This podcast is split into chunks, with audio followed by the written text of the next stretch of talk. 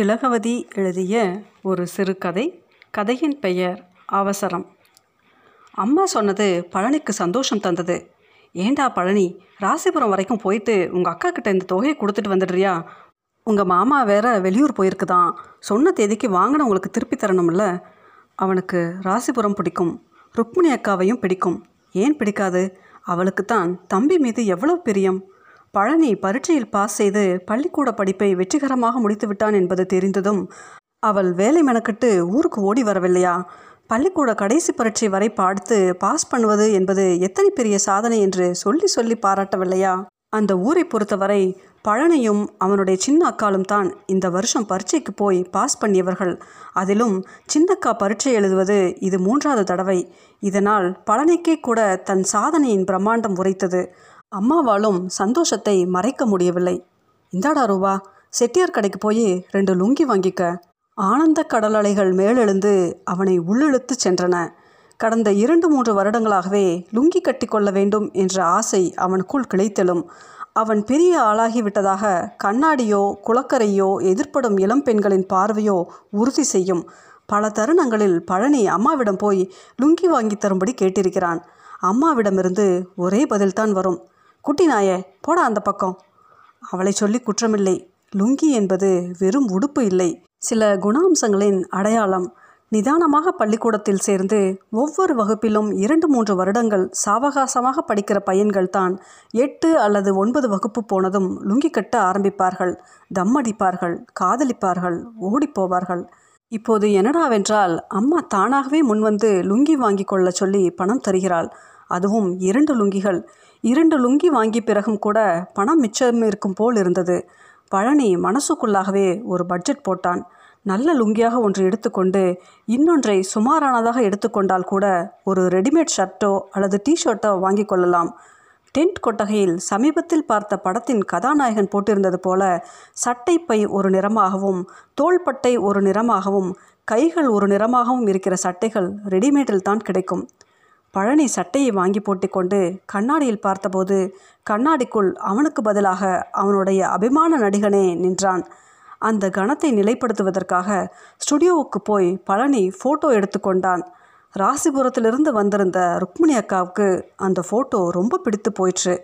தனக்கென்று அதில் ஒரு காப்பி போட்டு எடுத்துக்கொண்டால் பழனிக்கு உச்சி குளிர்ந்தது. ருக்மிணி அக்கா ஊருக்கு புறப்பட ஆயத்தமான போது ஏமா தம்பியவும் என் கூட அழைச்சிட்டு போனனே ரெண்டு மூணு நாள் அங்கே இருந்துட்டு வரட்டுமே என்றார். ம் அதெல்லாம் இல்லை நான் பத்து நாள் ராசிபுரத்தில் தங்கிட்டு தான் வருவேன் என்றான் பழனி. அம்மா ஒத்துக்கொள்வதா இல்லை. இப்போ என்னடி அங்கே ராசிபுரத்தில் விசேஷம்? தேரா திருநாளா? சின்னந்திரிசுங்க குடுத்தனை பண்ணுற இடத்துல ரெண்டும் கெட்டான கூட்டு போய் வச்சுக்க போகிறாளாம்ல என்று முனகிக்கொண்டே அம்மா அடுப்பங்கரைக்குள் நுழைந்து விட்டாள்.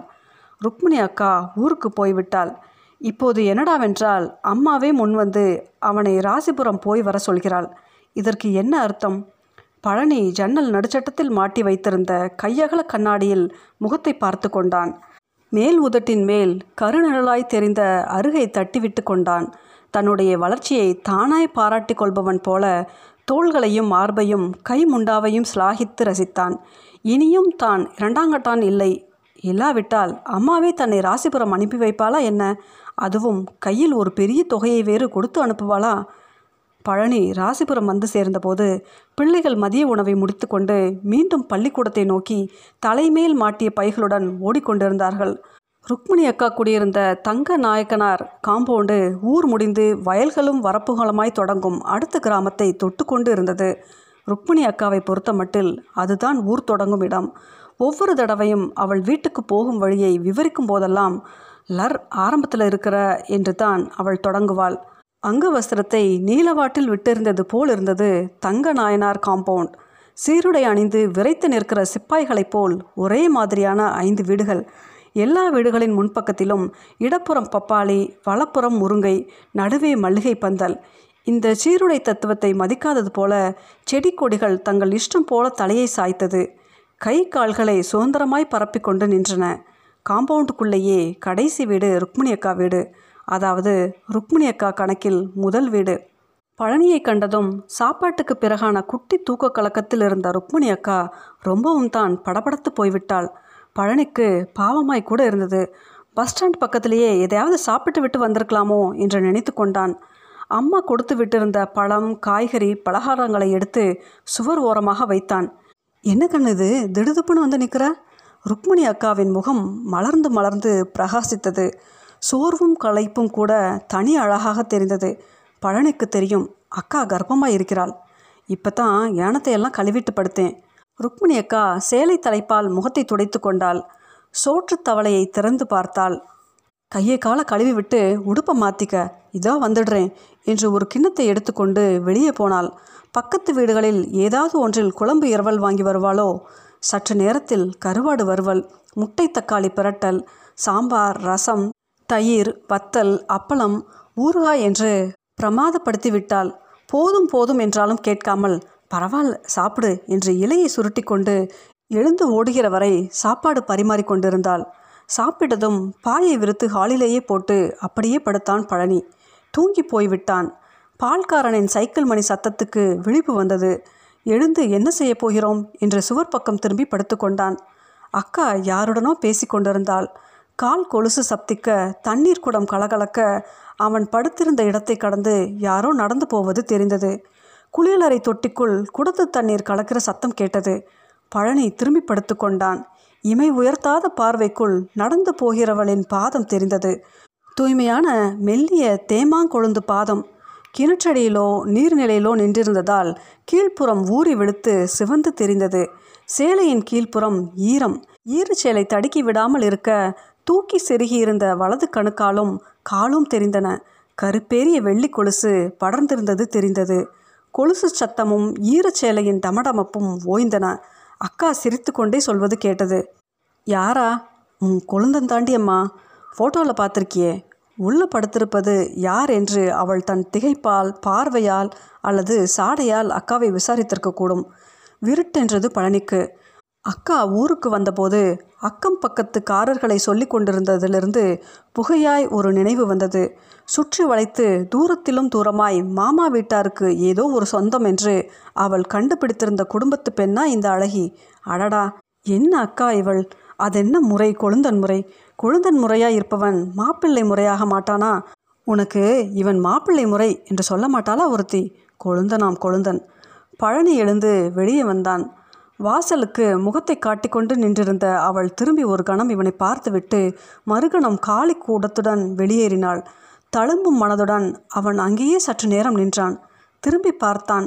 பின்கட்டும் அதன் முன்னால் இருந்த சிறிய காம்பவுண்ட் சுவரும் அதை தொடர்ந்து பச்சை அலை வீசும் வயலும் தெரிந்தன. வரப்பின் மேல் நிற்கிற கொக்குகள் வெள்ளை புள்ளிகளாய் தெரிந்தன. நீல நிற மீன் கொத்தி ஒன்று ஏற்ற கிணற்றின் மரச்சற்றத்திலிருந்து விட்டெறிந்த கல் போல வயலுக்கு பாய்கிற தண்ணீர் கால்வாய்க்குள் பாய்ந்தது. பழனி தன் கசங்கிய சட்டையையும் லுங்கியையும் ஒரு தடவை பார்த்து கொண்டான். அடடா அந்த அழகு தேவதை என்னை இப்படி ஒரு அழுக்கு குவியலாகவா பார்த்திருப்பாள்? பிரயாண களைப்பில் சோர்ந்து கருத்த முகமும் பீலை வடியும் கண்களுமாகவா என்னை அவள் பார்த்திருப்பாள்? ச்ச பழனிக்கு மனசுக்குள் உறுத்தியது பரபரவென்று தண்ணீர் தொட்டி அருகே போனான். நுரைக்க நுரைக்க சந்தன சோப்பை இழைத்து முகத்தையும் கையையும் காலையும் கழுவிக்கொண்டான் சுத்தமான தேங்காய் பூ துவாலையால் ஈரம் போக துடைத்து கொண்டான். பெட்டியை திறந்து சலவை மடிப்பு களையாத பனியனையும் சட்டையையும் எடுத்தான். புதிதாய் வாங்கிய ரெடிமேட் சட்டை அதன் கைப்பகுதியை பிடித்து எதிரே தூரத்தில் வைத்து பார்த்து கொண்டான். நன்றாய்த்தான் இருந்தது சட்டை. அதை போட்டுக்கொண்டு முகத்தில் பவுடர் தடவி தலையை சீவி கொண்டதும் தனி கம்பீரமே வந்துவிட்டது போல இருந்தது. பவுடர் வாசனை ருக்மிணி அக்காவை எட்டியிருக்க வேண்டும். கண்ணாடி முன்னால் நின்றிருந்த பழனியை பார்த்து என்னையா எங்கேயாவது கிளம்பிட்டியா என்ன? என்றாள். பதில் பேசாமல் அவன் வாசல் அருகே போய் நின்றான். லுங்கியை ஒரு மாதிரியாய் முழங்காலுக்கு மேல் வரை அள்ளி செருகி முடிந்து கொண்டான். அப்பா மாமா தாத்தா எல்லோருமே அப்படித்தான் கட்டிக்கொள்வார்கள். அவ்வளோ ஏன்? எல்லா ஆண்களுமே அப்படித்தான் கட்டிக்கொள்வார்கள். கட்டிக்கொண்டு மேலே சட்டை போடாமல் துண்டு மட்டும் போட்டுக்கொள்வார்கள். அவன் உள்ளே போய் சட்டையை கலற்றி அறையின் குறுக்காக கட்டப்பட்டிருந்த பிளாஸ்டிக் கயிற்றில் மடிப்பு களையாமல் ஜாக்கிரதையாய் அந்த கயிறு முழுவதும் தாறுமாறாய் கிடந்த மற்ற துணிமணிகளுடன் கலந்து விடாதபடி தனியாய் இருக்கும்படி போட்டான். சற்று முன் முகம் துடைத்த துண்டை எடுத்து தோல்மேல் போட்டுக்கொண்டான். மீண்டும் கண்ணாடியில் பார்த்தான். சட்டையை கலற்றியதும் கழுத்தும் மார்பும் தெரிந்தன. முகத்தின் பவுடர் பூச்சு தூக்கலாய் தெரிந்தது. பவுடர் பூசாத கழுத்து வேறு நிறமாக தெரிந்தது. முகத்து பவுடரை துண்டில் லேசாக துடைத்து கொண்டான். கழுத்தில் பவுடர் பூசினான். மறுபடி துடைத்தான். அதற்கு ஒத்தார் போல படிய வாரியிருந்த தலையை சற்றே களைத்து விட்டு கொண்டான். மீண்டும் வாசலுக்கு வந்தான். ஹாலில் வெங்காயம் நறுக்கி கொண்டிருந்த அக்கா மூக்கை உறிஞ்சியபடி அவனை ஆச்சரியமும் கண்ணீரும் ததும்பும் விழிகளுமாய் பார்த்தாள். என்னையா? வெளியே போகலையா? பழனியின் பார்வை அடுத்திருந்த நான்கு வீடுகளையும் வாசல்களையும் தொட்டு தடவியது. மூன்று பெண் பிள்ளைகள் ஏழாங்கல் ஆடிக்கொண்டிருந்தார்கள். பள்ளிக்கூட யூனிபாரத்திலேயே இருந்த சிறுவர்கள் இருவர் பந்தாடி கொண்டிருந்தார்கள். பாட்டி ஒருத்தி கையடக்கமான இரும்பு உரலில் வெற்றிலைப்பாக்கை போட்டு இடித்து கொண்டிருந்தாள். இரண்டாம் வீட்டு வாசலில் இடுப்பு குழந்தையும் தலையில் பூச்சுமையுமாய் ஒருத்தி நின்றிருந்தாள். கணவனை எதிர்பார்த்து காத்திருக்கிறாளோ? அப்படித்தான் இருக்க வேண்டும். அவனையும் எதிர்பார்த்து இப்படித்தான் ஒருத்தி காத்திருக்கப் போகிறாள். அந்த ஒருத்தி யார்? ஏன் அது அந்த அழகியாக இருக்கக்கூடாது? பழனியின் கண்களுக்குள் வெள்ளி கொலுசு படிந்த அந்த தேமாங்கொழுந்து பாதங்கள் ஒரு கணத்தில் விருட்டன அவன் பார்வையில் பட்ட மஞ்சள் முகம் மிரட்சியும் ஆர்வமாய் துள்ளி புரண்ட கண்கள் எல்லாம் வந்து போயின. இதோ அவன் பார்வையில் படுகிற இந்த நான்கு வீடுகளில் ஏதோ ஒன்றில்தான் அந்த அப்சரஸ் இருக்கிறாள். எந்த வீட்டில்? இத்தனை நேரம்தான் ஒருத்தன் நின்று கொண்டே இருப்பது பழனிக்கு அலுப்பாய் இருந்தது ஏன் இந்த பெண்கள் இப்படி இருக்கிறார்கள்? சாயங்காலம் ஆனால் ஏன் இப்படி வீட்டுக்குள் முடங்கி கொண்டு விடுகிறார்கள்? பூக்கள் மலரும் இந்த வேளையில் வானம் வெண்ணிறம் மாறி தங்கமாய் கனியும் இந்த வேளையில் சூரியன் செம்பஞ்சு கிண்ணமாய் மாறும் வேடம் பூண்டு மந்தகாசிக்கிற வேளையில் ஏன் இப்படி வீடுகளுக்குள் சிறைப்பட்டு கிடக்கிறார்கள்? சரி வானத்தை ரசிக்க வேண்டாம் சூரிய ஜாலங்களை பார்க்க வேண்டாம் இளந்தென்றலையும் புது புது வாசனையும் அனுபவிக்க வேண்டாம். வெறுமனே காலார நடந்தால் என்ன? போட்டிருக்கிற கோலத்துக்கு ஓரம் கட்டினால் என்ன? தொட்டியில் இருக்கிற பழைய தண்ணீரை காலி செய்துவிட்டு புதி தண்ணீரால் நிரப்பினால் என்ன? திருக்கோடியில் இருக்கிற கோயிலுக்கு போனால் என்ன? அழுத்து கொண்டவனாய் பழனி ருக்மிணி அக்காவின் அருகே வந்து உட்கார்ந்தான். மசகைக்காரியான அவள் அவனுக்காக விழுந்து விழுந்து சமைப்பதை பார்க்க பாவமாயிருந்தது. எவர் செல்வர் முரத்தில் அவள் எடுத்து வைத்திருந்த பூண்டை உடைத்து ஒவ்வொரு பல்லாக தோல் நீக்கி வைத்தான். வேணா கண்ணு நீ போய் எதனா படி. ஆமாம் யாருக்கிட்டக்கா என்ன குழந்தன் முறை அது இதுன்னு என்னமோ சொல்லிக்கிட்டு இருந்த? கோழியை சின்ன துண்டுகளாக வெட்டி போட்டு கொண்டிருந்த ருக்மிணி அக்கா சொன்னால் அதுவா? அதான் நம்ம தானம். ம- பொம்மிடி மாமா இருக்குதே அதோட சின்ன மாமியார் வகையில் நம்மளுக்கு உறவுன்னு தான் அம்மா கிட்ட கூட சொல்லிக்கிட்டு இருந்தேன் ஐயா. அந்த பொண்ணு பக்கத்து வீடு தான். ரொம்ப நல்ல மாதிரி. எனக்கு ரொம்ப ஒத்தாசை.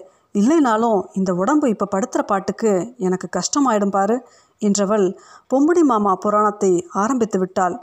சுரக்குடுவையை கட்டிவிட்டு பெரிய கிணற்றில் அவர் நீச்சல் பழகி தந்ததை கோணப்புளியங்காய் திருடியதற்கு அடித்ததை என்று என்னென்னவோ சொல்லி கொண்டு போனாள். என்னமோ பக்கத்து வீட்டு தானோ ரொம்ப ஒத்தாசை பண்ணும்னு சொன்னேன். நானும் வந்தாப்புல பிடிச்சி பார்க்குறேன் தனியாக தான் கடந்து அல்லாடுற. ம் பழனி பேச்சை மறுபடியும் அவளை நோக்கி செலுத்தினான். இங்கேயே தான் கிடப்பா. இன்னைக்கு நீ இருக்கியேன்னு கூச்சமோ என்னமோ தெரியலை. பழனிக்கு இது ஒரு விதத்தில் பெருமையாக இருந்தது ஒரு இளம் பெண் அதிலும் அழகான பெண்.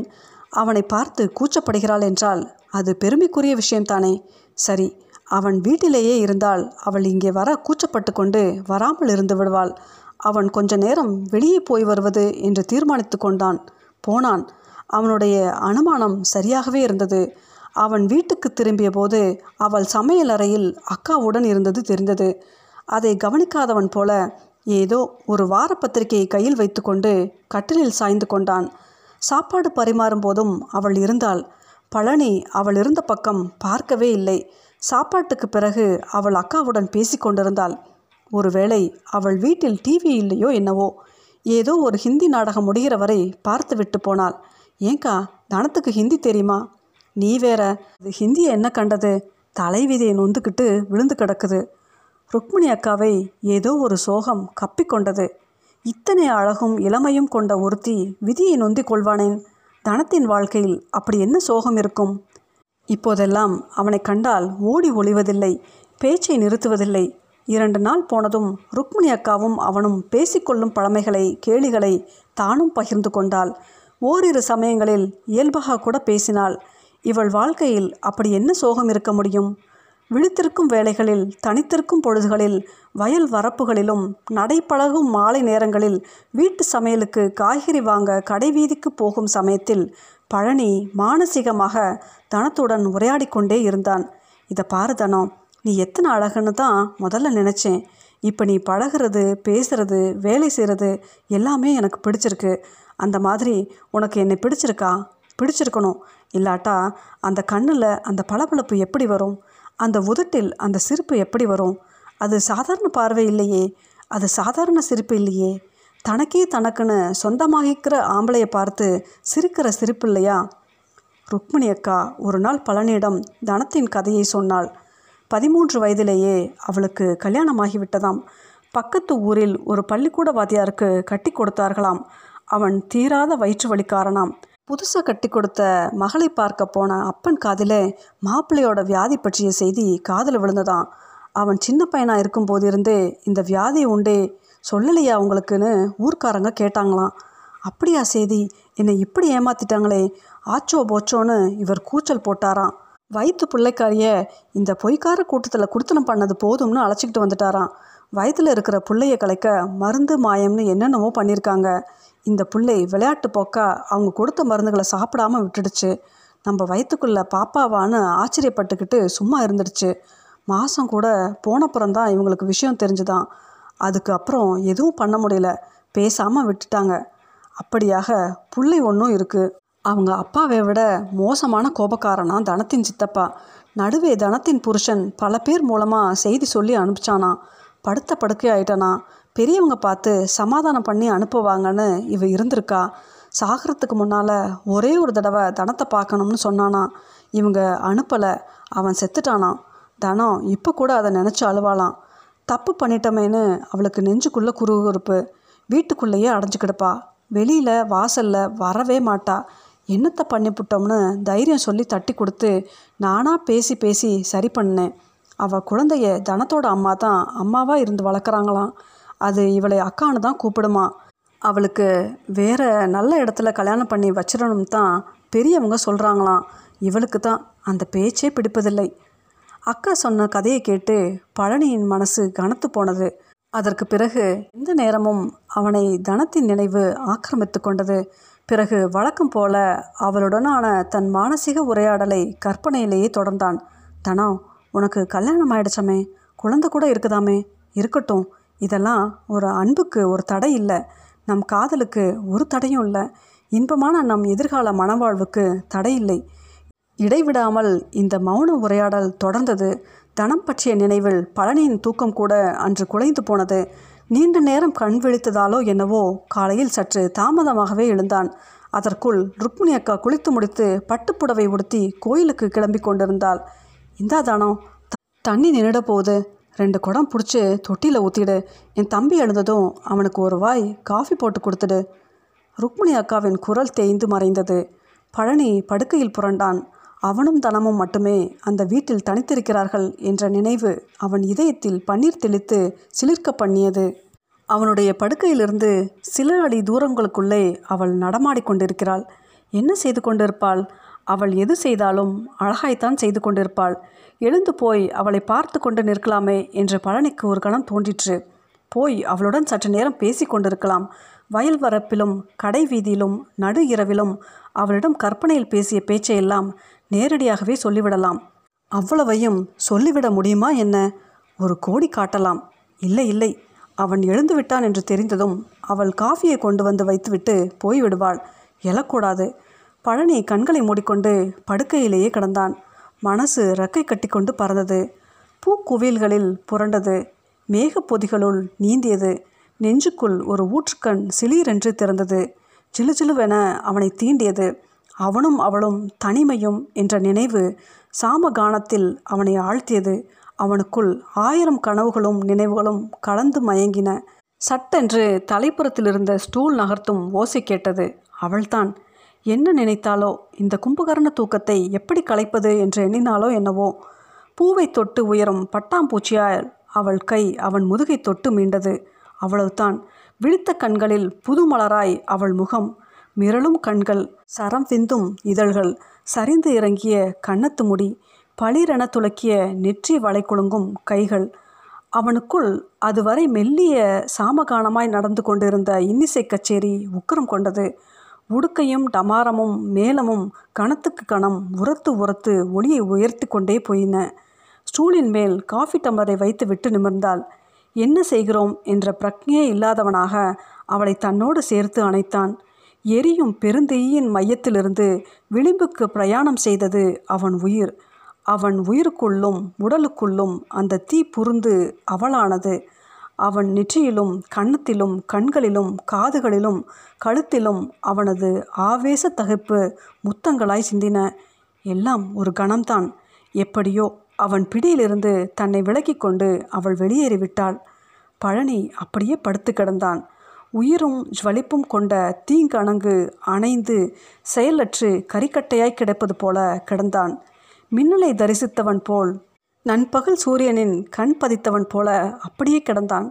அது மிரட்சியா பயமா? குப்பென்று வேர்த்தது உடம்பு நடுங்கியது. கையும் காலும் காற்றில் கலப்பது போல உடம்பே மெல்ல கரைவது போல உணர்ந்தான்.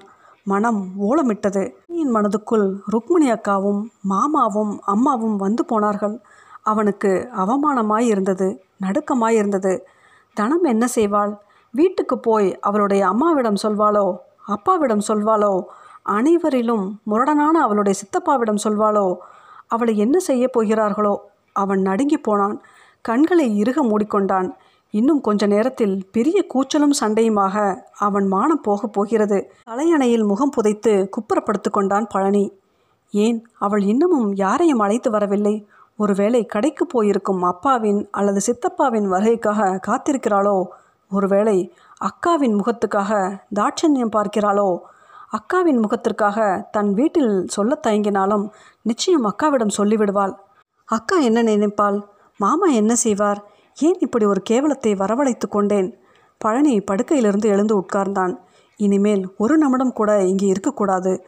உடனே கிளம்பி ஊருக்கு போய்விட வேண்டும் என்று தோன்றிற்று. மளமளவென்று தன் துணிமணிகளை எடுத்து மடித்து வைத்தான். கோயிலில் இருந்து திரும்பி வந்த அக்கா திடுக்கிட்டாள். என்னையா காஃபி அப்படியே இருக்குது குடிக்கலையா? நான் ஊருக்கு போகிறேன் ஏன்யா? போகிறேன் மூணு நாள் இரியான்னு சொன்னப்ப என்னமோ இன்னும் பத்து நாள் இருப்பேன்ன. இப்போ என்ன இத்தனை அவசரம்? சும்மா தொண தொடங்காதக்கா நான் வந்து ஒரு வாரம் ஆகுது அம்மா திட்டும். அக்கா ஆச்சரியம் தீராதவளாய் அவனை பார்த்தாள். சரி கொஞ்ச நேரம் இரு. சாப்பிட்டுட்டு போகலாம். எதையோ சாப்பிட்டதாக பேர் பண்ணிவிட்டு அவன் அறக்க பறக்க தன் பெட்டியை எடுத்துக்கொண்டு வெளிவாசலுக்கு வந்தான். தனம் எதையோ எடுத்துக்கொண்டு வந்தாள். என்னன்னு தெரியல. இப்படி திடும்னு கிளம்புறான். இன்று தனத்திடம் நியாயம் சொல்பவள் போல தொடங்கிய ருக்மிணி அக்கா தனத்தின் கையில் இருந்த பாத்திரத்தை வாங்கி திறந்து பார்த்தாள். என்னடி இது பாயசம்? இன்னைக்கு ஒரு விசேஷமும் இல்லையே என்றாள். விசேஷந்தான் என்றால் தனம் மெல்லிய குரலில். கண்களில் அதே பளபளப்பு உதட்டில் அதே புன்னகை. அத்தனை அவசரப்பட்டு புறப்பட்டிருக்க வேண்டாமோ? என்றிருந்தது பழனிக்கு.